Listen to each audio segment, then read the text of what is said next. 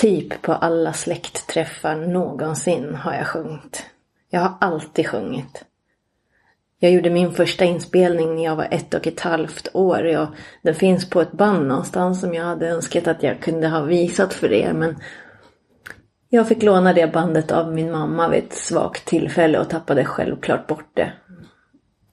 Kanske dyker det upp någon dag, då ska jag visa det. Men jag minns i alla fall att jag sjöng eh, Killsnack. Som var en låt med Anna Bok.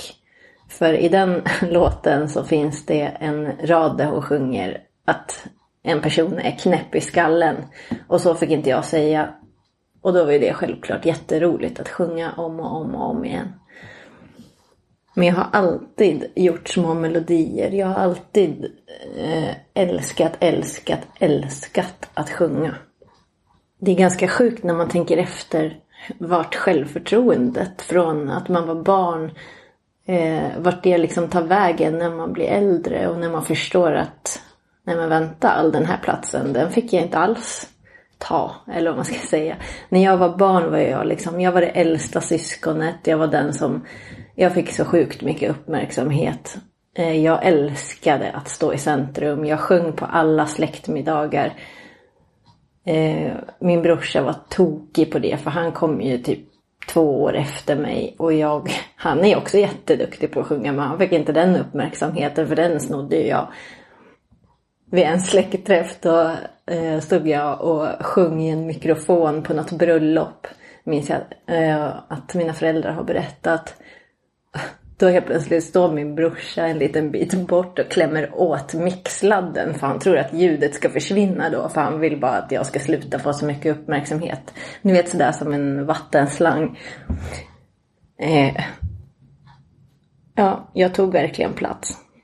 Och jag var typ helt säker på att, att jag skulle bli någon form av, jag vet inte, stjärna eller vad, vad ska man kalla det? Alltså jag övade på mina autografer. De finns i alla mina gamla böcker, i alla mina gamla block. Eh, fyllda, fyllda, fyllda med mina autografer. För jag skulle öva tills jag blev känd. Nu spelar jag i ett band som heter Världen brinner. Eh, jag, eller jag sjunger där och jag skriver mycket musik till bandet. Med de få ackorden jag kan. Jag ska försöka leta fram någon gammal låt eh, där, eh, som jag har skrivit som sen har blivit en Värde brinner-låt så ska ni få höra hur, vilken skillnad det blir. Det börjar oftast med någon liten, något litet plink, någon, någon liten melodi, oftast lite balladig, sorglig eh, och sen blir det något helt annat. Men jag kände ju ingen som liksom var lika in, musikintresserad som jag var. Jag kände, jag visste liksom inte att det fanns punk. Eh, eller visste väl eh, väldigt många kanske inte om vid den. Alltså jag är ändå född 82. Det fanns inte eh, sociala medier. Det fanns ju liksom, det var ju inte lika lättillgängligt som allting är idag. Men eh, jag tyckte ju att punkarna som fanns på Enstagryta där jag är uppväxt var så sjukt jävla snygga och coola.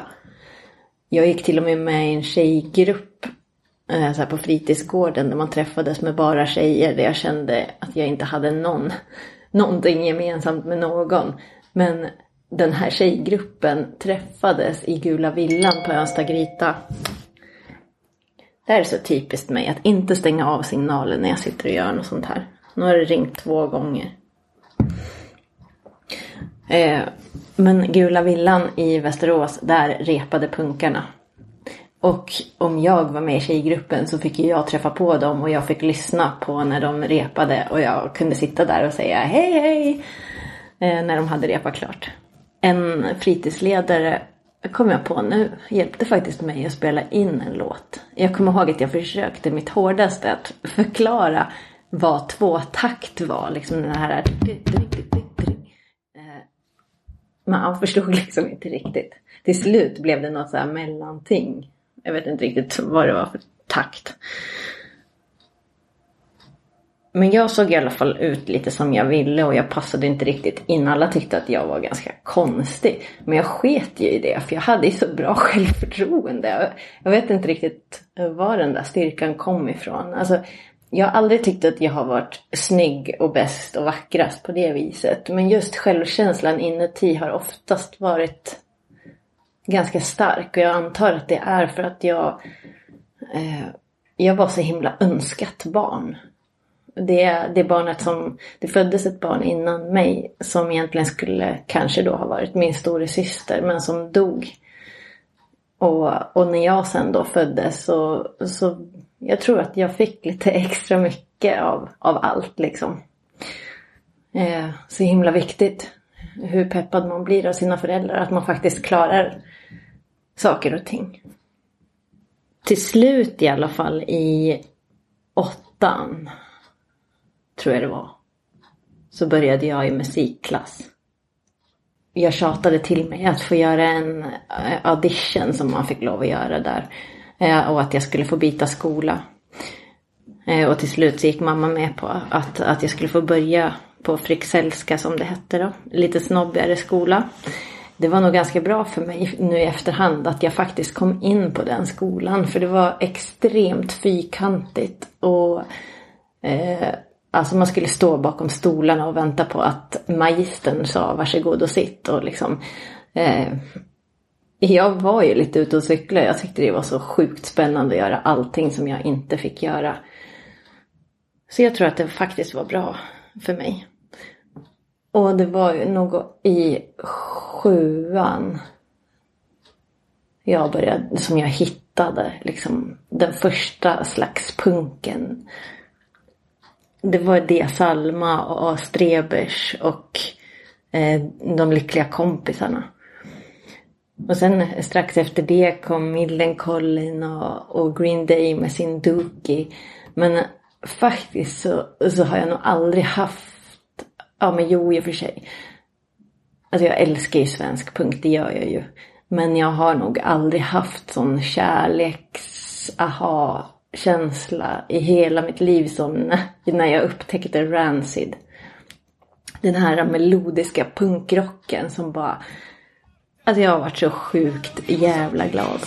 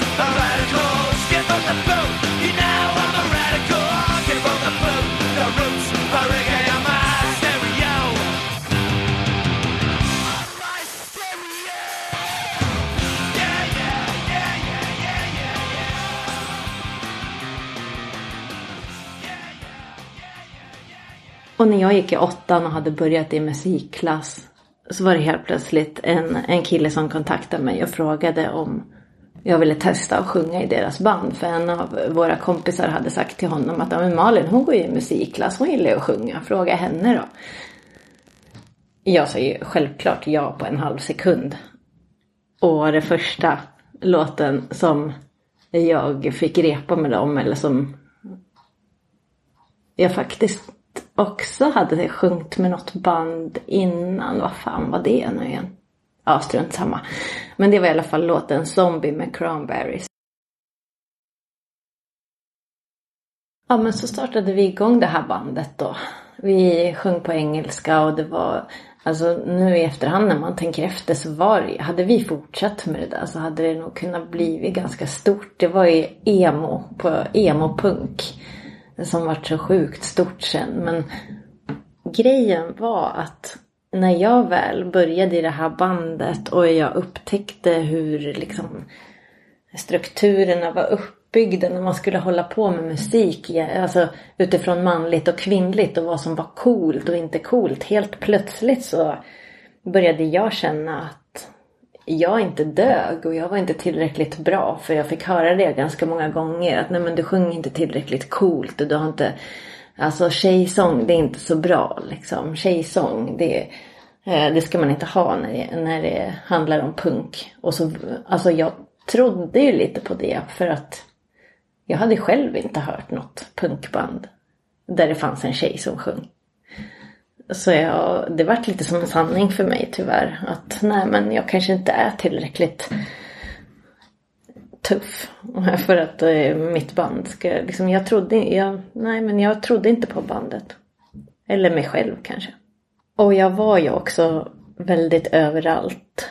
Eh, och det var faktiskt flera personer som jag har testat att spela med sen genom åren som inte vill ha med mig på grejer för att Alltså för det första var jag alltid yngre än alla och sen hade jag så sjukt, eller hade, jag har och hade extremt mycket energi.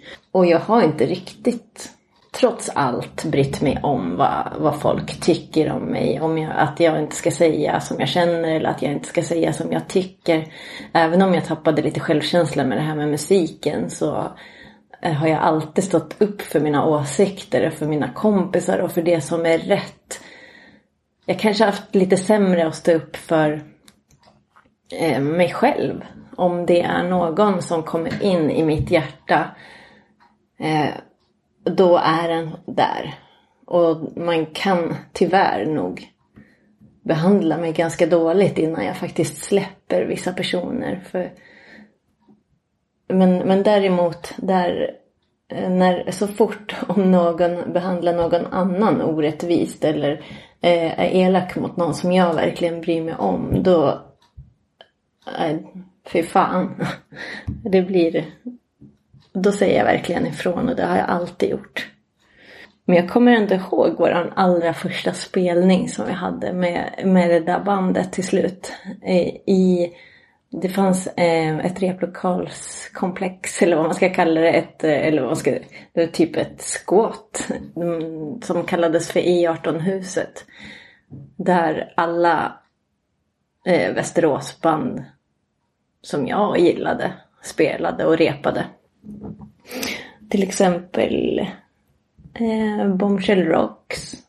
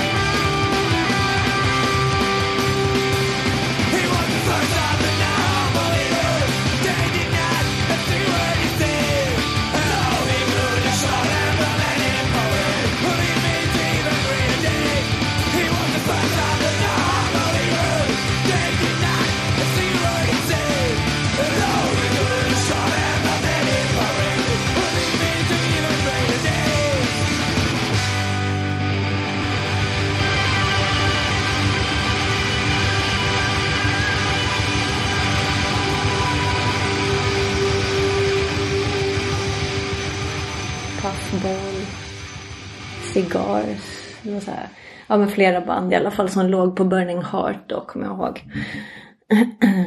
eh, och det var första, vår första spelning i källaren där. Och då hände det ändå någonting för det var jag minns speciellt en kille som bara hejade så jävla hårt på mig. Eller på vårt band. Och som bara började dra igång alla och bara men vadå sluta det här är ju skitbra. Det här är ju visst coolt. Det här är jag håll...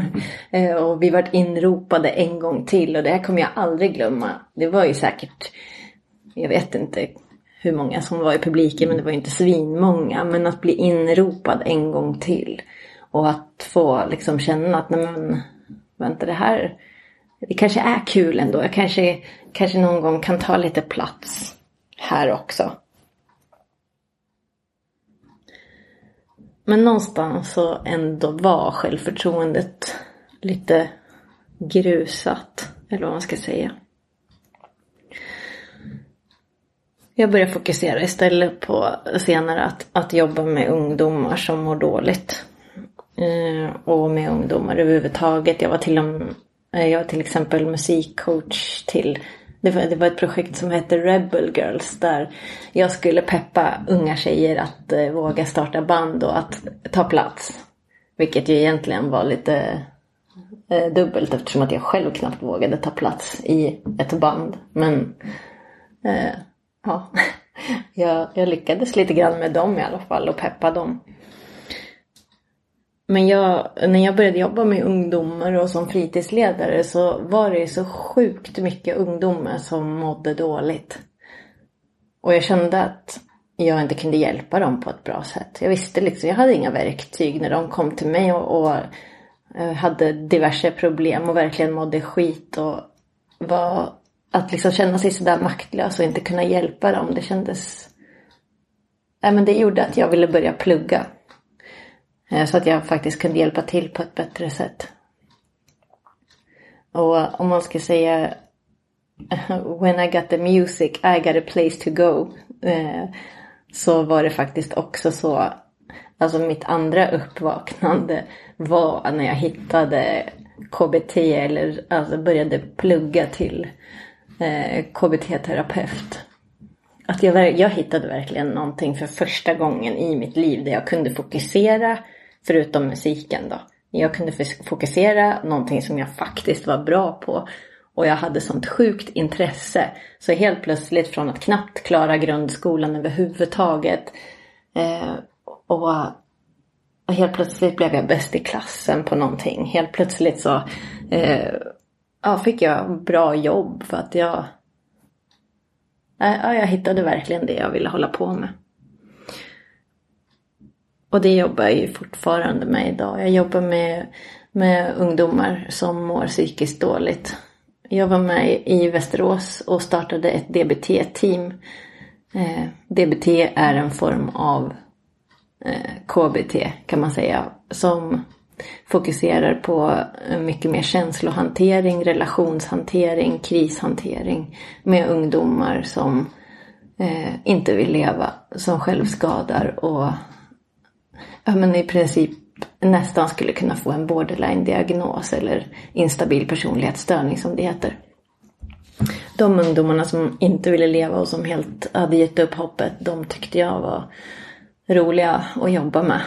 Det kanske låter sjukt men jag var ganska bra på det och det, det är inte så många som är det tyvärr och som tar sig an de här ungdomarna. De flesta ger upp för det blir för svårt att prata, prata om självmord eller prata om Eh, hur man ska orka överleva. Eller jag tänker väl att de flesta terapeuter inte har svaren på hur man ska orka överleva. Men det är det som är så himla bra med dialektisk beteendeterapi. Att det är ju en manual för hur du ska hantera livet. Så här hanterar du din känsla. Ett, två, tre liksom. Det är så sjukt bra. Där har jag lärt mig jätte, jättemycket om mig själv också. Att hantera mina egna känslor och handskas med relationer. Eh, framförallt konflikter och sådär på ett bättre sätt. Eller ja, det fick jag göra redan när jag jobbade på behandlingshem och blev kallad det ena och det andra. Men hur som helst. Så eh, nu jobbar jag med kvinnor som utsätts för våld i nära relation och har samtal med dem. Och så jobbar jag med ungdomar eh, som terapeut som mår dåligt.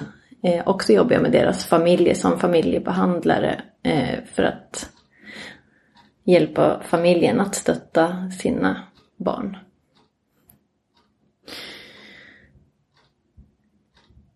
Plötsligt när vi spelade med vårt band så var det en, en i bandet som ja, men var lite ute och cykla. Han började ta droger, han kom drogpåverkad till våra rep och till våra spelningar som vi ändå hade. Eh, så till slut så, så kunde inte vi spela med honom längre. Eh, och efter en kort tid faktiskt så dog han. Precis när, när han eh, började få ordning på sitt liv och, och hade fått en lägenhet och liksom ah, vi alla trodde att allting skulle ordna upp sig så ballade hjärtat av. Och han dog. Och då kändes det verkligen inte rätt längre att fortsätta spela de gamla låtarna som han hade varit med och gjort. Och vi började spela på svenska. Och våran första låt eh, skrev jag på, jag hittade den faktiskt på eh, den här mojängen som jag håller på att spela in på nu. Där låg den, Slöseri av tid heter den. Och det är också från den låten som Världen brinner har fått sitt bandnamn. För jag sjunger om att världen brinner i refrängen.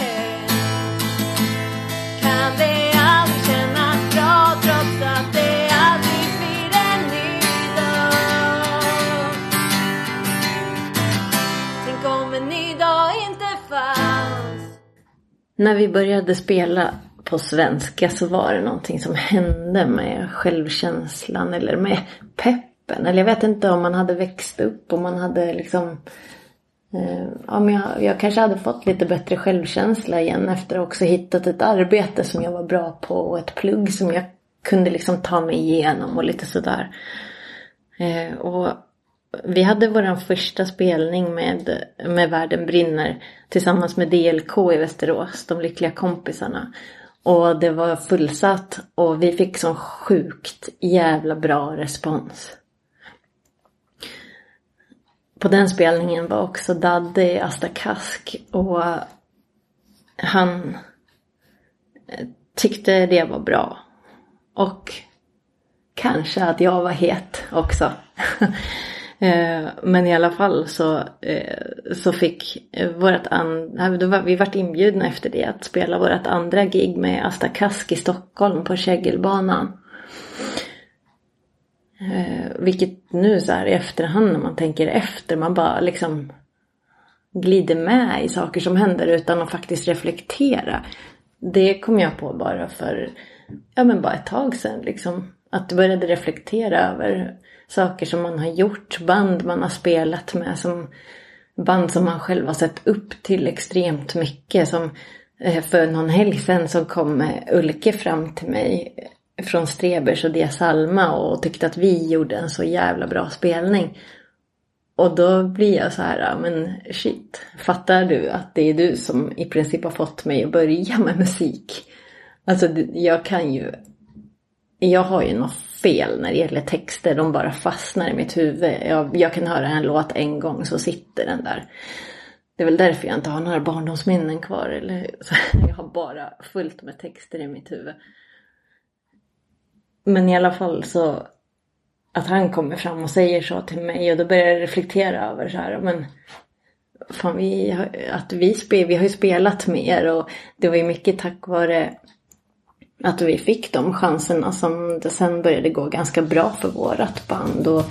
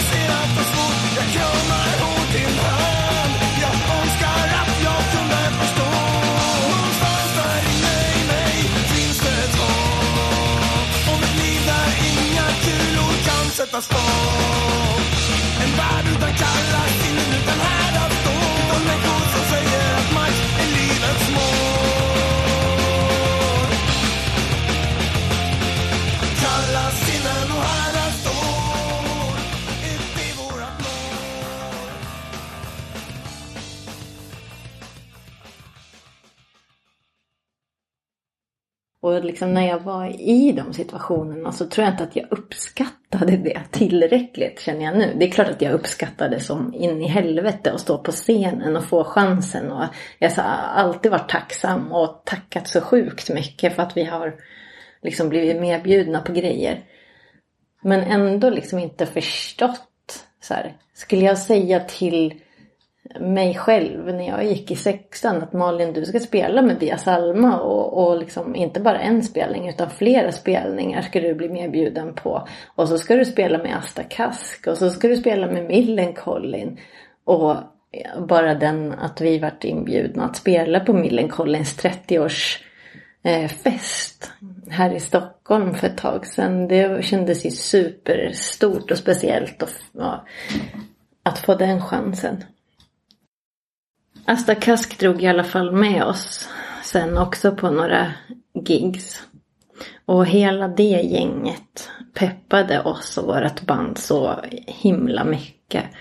Och Dadde har peppat mig väldigt mycket att ta plats och att jag är bra och att jag duger och att eh, ja men det kanske nu när jag tänker efter inte var så himla... Usch, nu blir jag nästan tårig. det var kanske inte så jävla länge sedan man ändå liksom började tänka att nej men jag är nog bra på det här. Fan vad sorgligt egentligen. Jag kan, alltså, jag är 39 nu. Vad kan jag... jag hmm, och så ska jag försöka räkna efter. Men i alla fall. Eh, det är inte... Alltså, Eh, tio års spann max. Om ens det, sex år. Kanske jag har börjat ändra på synen på mig själv. Och eh, gällande just, tror jag, att spela i ett punkband och att det kan duga.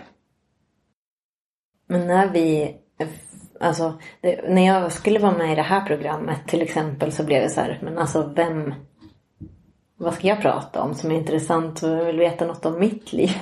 Eh, men då eh, skrev jag på nätet och frågade om någon hade någon fråga. Och eh, bland annat en fråga som kom var, men berätta lite grann om hur, hur det är att vara kvinna och spela musik eller spela i ett band. Och Alltså förutom det som jag har berättat om, om mina tidiga år så nu eller liksom senaste åren och senaste sen vi började spela med Världen brinner så har jag alltid känt mig välkommen. Jag, jag kan inte komma ihåg någon gång jag har blivit eller så här, känt mig illa behandlad eller sådär eller att jag har blivit eh, ja, men skumt behandlad för att jag är kvinna eller så. Det, det som jag kan känna lite grann det är väl efter gig. Så att, att folk som kommer fram och berömmer vårt band till exempel eller vill vara peppade. Liksom, de tar ofta i mig. Speciellt män. Alltså tar i min arm eller liksom håller om mig eller liksom vill. Och, och jag älskar inte det. Jag har ganska mycket så här. När man har kommit in innanför min eh, Eh, min comfort zone. När man har kommit in där, då är man där och då, då släpper jag nästan inte folk. Men för att komma in där så får man kämpa lite. Och eh, det blir ganska jobbigt för mig när folk tar i en eller ska liksom vara i mitt ansikte eller vara för nära. Jag tycker det är lite obehagligt. Eller det kanske de flesta tycker ju för sig men eh, det, där upplever jag i alla fall en skillnad i att vara kvinna när vi kommer ut efter gigsen så är det ju, folk är inte alls så på killarna i bandet. Så jag ställer mig gärna liksom kanske bakom merchbordet eller sådär så att jag liksom har ett skydd emellan eller vad man ska säga. Men annars så tycker jag att eh, de arrangörer som jag har träffat på, vi har ju, vi har ju bara spelat i Sverige. Och det de arrangörer som jag har träffat på hittills och de band som vi har spelat med alltså och sådär har alltid behandlat mig med respekt. Och jag har inte känt att det har varit dåligt, något dåligt att, att ta plats eller liksom Ja men allt det här från när jag var yngre det har verkligen, verkligen, verkligen försvunnit. Och det är så jävla skönt. Det är självklart att man tvivlar på sig själv ibland, det gör väl alla men men just... Ja men jag gör den här grejen och det här tycker jag är kul och gillar du det inte så, ja men dra då. Vad fan ska jag göra åt saken? Jag har ju oftast, eller ja, jo men typ jämt jobbat eller arbetat med, med jobbiga saker. Alltså folk som inte vill leva eller ja men som nu, kvinnor som utsätts för våld i nära relation och sådär. Så det blir ju lätt att man skriver tunga, om tunga ämnen. Jag behöver få skriva av mig. Jag har alltid skrivit dikter och sådär också när jag var yngre. Alltid skrivit texter av olika slag. Men nu har det liksom blivit någon form av ventil för allting som jag tycker är så fucked up i det här samhället. Och det är väl det som är punk någonstans. Eh, men det som jag har blivit lite förvånad över gällande punk på senaste det är att, att eh, när jag upptäckte punken då tänkte jag att nej men här får man ju vara som man vill. Här, här är inom scenen där kan man man kan vara lite knäpp, man kan eh, se ut lite som man vill och sådär. Och, och man är ändå välkommen och så är det ju en stor, stor del av scenen. Men jag upplever lite grann att punkscenen har blivit lite bajsnödig. Alltså, du ska se ut på ett visst sätt för att vara tillräckligt punk. Du ska vara eh, lyssna på visst eh, sorts coolt band för att vara punk. Du ska ha viss sorts merch och du ska inte dubbelmercha. Alltså ha en eh, pin av samma band som du har t-shirt av. Eller liksom, alltså de här reglerna. Det vart jag varse när jag flyttade till Stockholm. Att det finns ens sådana regler överhuvudtaget. Eller för mig finns det inte sådana regler. Jag kan inte skita mer i sånt faktiskt. Om du är ung och inte vet vad du ska göra med din rastlöshet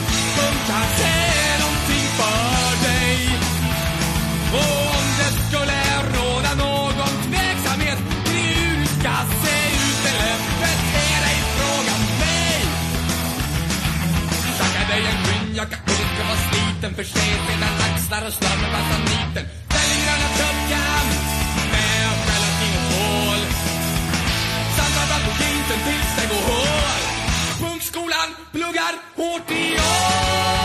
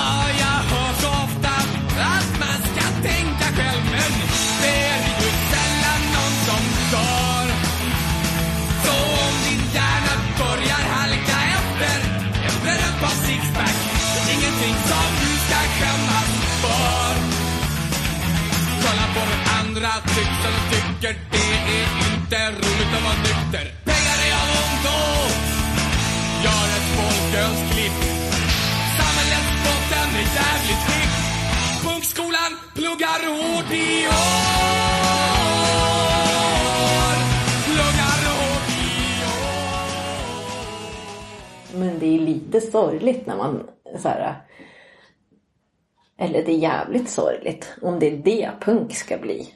Att man ändå ska behöva passa in liksom. För att vara tillräckligt punk. Vad fan är det? Det är helt jävla orimligt. Även i gay-communityt har jag förstått att det har blivit lite grann så. Eh, att du ska vara en viss sorts gay för att passa in i gay-communityt. För ja, men till exempel är du eh, bi då, då kan du inte... Alltså, ah, det här är inte jag så insatt, insatt i men jag har hört från mina vänner att det, där kan det också vara svårt att passa in. Du ska vara rätt sorts gay, du ska vara rätt sorts punk, du ska vara rätt sorts whatever. Det där är, är något jag älskar med att jobba med ungdomar och unga tjejer som eh, inte mår så bra. Att jag kan tala om sånt här för dem. att eh, att, eh, att man måste faktiskt inte passa in. Man måste inte vara som alla andra. Man kan ha känslorna på utsidan. Man får visa att man är ledsen. Man får eh, säga ifrån när någonting blir jobbigt. Och det betyder inte att du känner fel eller att det är fel på dig. När jag började min första utbildning som KBT-terapeut så kom hon som var liksom chef över hela utbildningen kom fram till mig när jag stod i en kö och frågade hur jag hade kommit in på den här utbildningen. Och jag bara, eh, va? Vad menar du liksom? Jag som alla andra, jag har gjort ett prov liksom och, och varit på intervju och så här. Hon bara, det var ju väldigt konstigt så som du ser ut, säger hon till mig då. Alltså, oh, oh. Att man ens ska behöva stå ut med sånt. Att man inte bara ska kunna vara som man är. Jag var den första som började jobba på barn och ungdomspsykiatrin som ens hade haft en tatuering. Eh, innan jag började jobba där så fick man inte ens ha en liten dödskalle på sin tröja. Eh, jag kommer ihåg att min chef tittade lite konstigt på mig när jag kom till barn och ungdomspsykiatrin med en t-shirt där det stod psykbryt över hela bröstet. Eh, som var i ett Stockholmsband som jag just hade fått en t-shirt av. Eh, tyckte jag var lite kul. Jag hade inte tänkt på att jag hade tagit den t-shirten till jobbet ens. Men psykbryt passade väl in bra på barn och ungdomspsykiatrin, eller?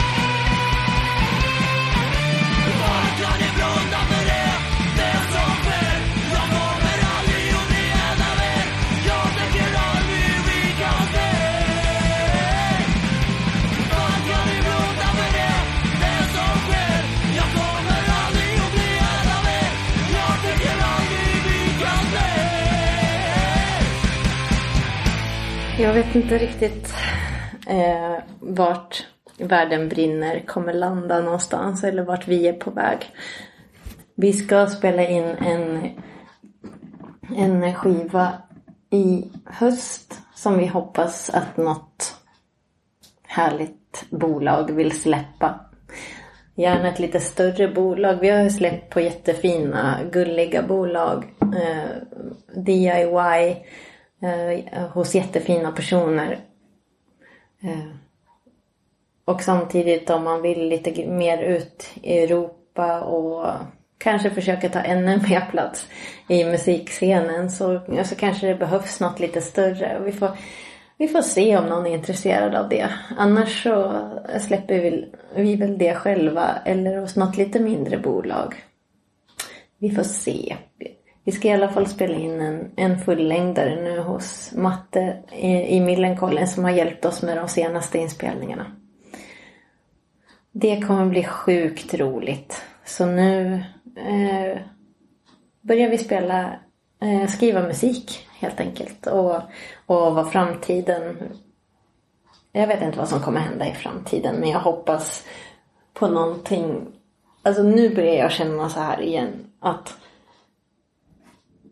jag vill fan mer. Och jag vill... Eh, jag är ju ändå snart 40. Alltså hur länge kan man eh, jaga sin barndomsdröm? Är det för sent snart eller? Nej, det är det nog inte. Men man behöver ju hjälp på traven. Jag har ju oftast tänkt i mitt liv att jag vet inte var jag har fått det ifrån men jag har alltid varit så här att jag ska klara mig själv. Jag behöver inte hjälp från någon. Och jag tror att Ja men det är väl lite från min uppväxt antar jag. Eh, behöver inte gå in mer på det men eh, det är ganska fint tycker jag när man blir äldre och förstår att man faktiskt behöver varandra. Jag antar väl att jag har kanske ADHD. Eller åtminstone nästan. Eh, när jag var yngre hade jag ju lätt fått en ADHD-diagnos. Jag var överallt och jag gjorde bara saker som jag inte skulle göra egentligen. Eh, mina föräldrar vet inte ens... Alltså, jag rymde ju ut ja, men många, många, många nätter bara för att klättra på skoltak och så här, de högsta taken. Och, alltså jag, jag har aldrig varit intresserad av droger eller så men jag började dricka. Så jag fick spritförgiftning när jag gick i sexan. Jag började röka när jag gick i fyran. Alltså fyran. Fatta hur liten jag var då. Eh, jag har väl alltid liksom... Jag tror jag, jag har sökt uppmärksamhet också. Eh, inte bara det liksom... För, för när jag blev äldre sen så fick jag inte riktigt den uppmärksamheten som jag först hade varit van med från, från liten liten. Liksom när föräldrarna skilde sig och gick åt, åt olika håll och, och min pappa försvann lite grann ur mitt liv i, i några år och sådär. Eh, då, då behövde jag mer tror jag. Så jag, ja, jag gjorde allt möjligt.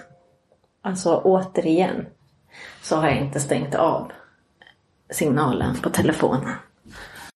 Men jag kom underfund med för ett tag sedan att men alltså, för nu, jag skulle börja plugga matte för jag tänkte att jag skulle plugga vidare här och då kom jag på att jag har ju nästintill omöjligt att starta igång med saker som är det minsta lilla tråkigt eller som jag inte har intresse av.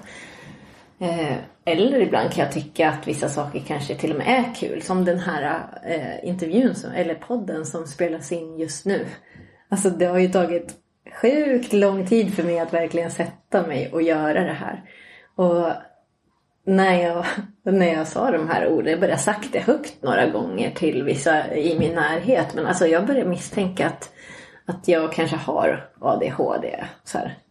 Men ja, det vet vi väl. det var liksom ingen, det har inte varit någon överraskning för någon. Det är bara jag som inte riktigt har fattat det. Eh, att det var så himla påtagligt. Men alltså jag har ju extremt mycket energi. Och jag skulle inte vilja ha det på något annat sätt heller faktiskt. För jag gör ju saker. Men till exempel jag har startat en bostadsrättsförening. Och köpte upp liksom, alltså Eh, köpte upp våra lägenheter. Det är inte asbra egentligen. Men jag ville plugga. Jag hade ett mål att jag skulle plugga till KBT-terapeut. Och för att eh, betala för min utbildning då eh, till steg ett så behövde jag pengar. Och då tänkte jag så här, ja men då ser jag till så att vi startar en bostadsrättsförening så att jag kan köpa och sälja min lägenhet.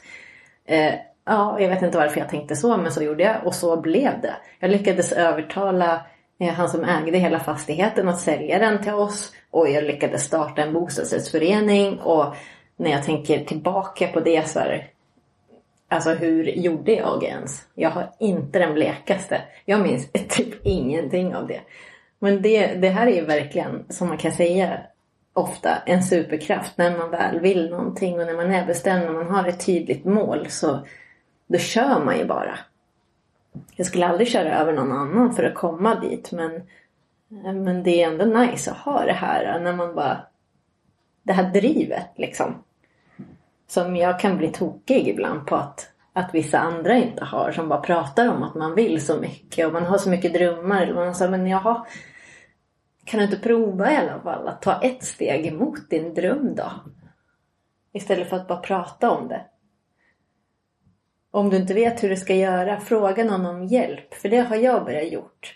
Inom eh, musik speciellt. Att, att liksom fråga, det finns ju folk som vet. Man har ju ändå Förut har jag så här, nej men jag kan inte, jag kan inte kontakta den där personen som jag vet har jättemycket kunskap. Nej men jag kan inte kontakta det där bandet som jag egentligen, jag känner ju personer i det bandet men jag kan inte kontakta dem och be om hjälp. Eller jag, liksom, det där har jag börjat så här, varför inte? Det där tror jag är ganska kvinnligt, eller jag vet inte. Men att, att man... Man använder inte sina kontakter tror jag i, i samma utsträckning som män gör. Jag tror att män är oftare, oftare hjälper varandra upp. Eh, och oftare faktiskt utnyttjar sina kontakter för att själva ta sig dit de vill. Mycket mer än vad vi kvinnor gör faktiskt. På tal om, om det här med kvinnor som spelar musik så var det så fantastiskt när jag flyttade till Stockholm. Jag kommer exakt aldrig glömma det. Första kvällen jag skulle gå ut i Stockholm, jag hade lärt känna några tjejer som jag skulle gå ut och träffa och ta en öl. Och, och så bara hamnade jag vid ett långbord med bara tjejer och alla höll på med musik. Alla spelade i band. Här var det ett helt långbord med tjejer som satt och pratade om gitarrljud och eh, inspelningar och olika gigs och planer och drömmar och liksom jag bara... Alltså för mig kändes det som att jag hade kommit till himlen typ. För jag har, jag har inte haft någon tjejkompis som har hållit på med musik och speciellt inte rock. Liksom. Eh, nej men, nu när jag tänker efter, jag har Nej, men jag har ingen. Jag har inte växt upp tillsammans med någon som har hållit på med musik. Ingen, jag har bara, det har bara, bara, bara varit killar hela tiden.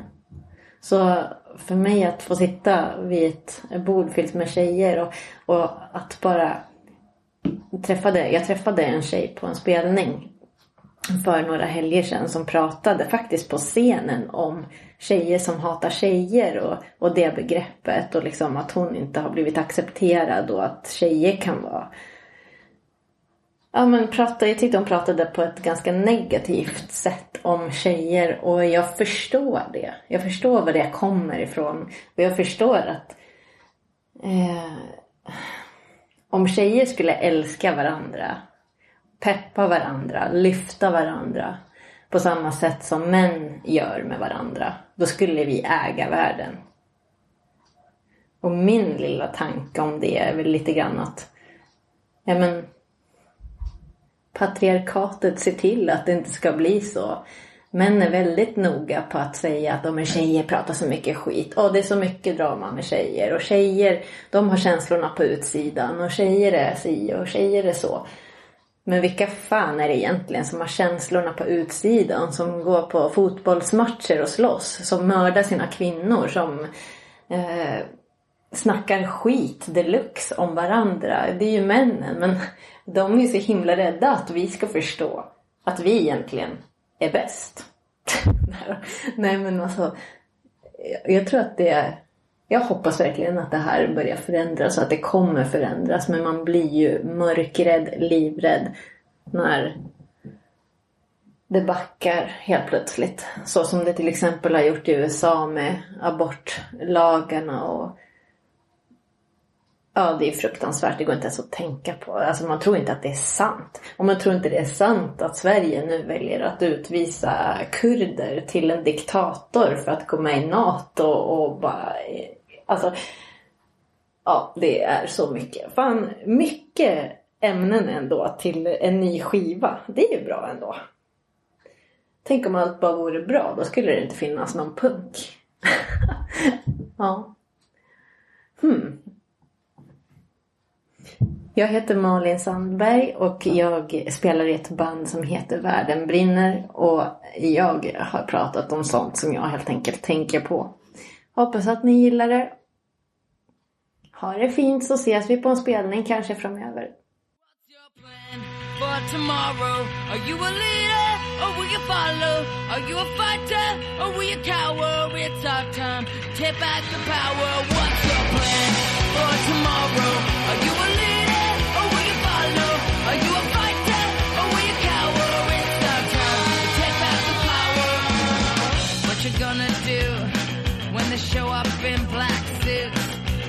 street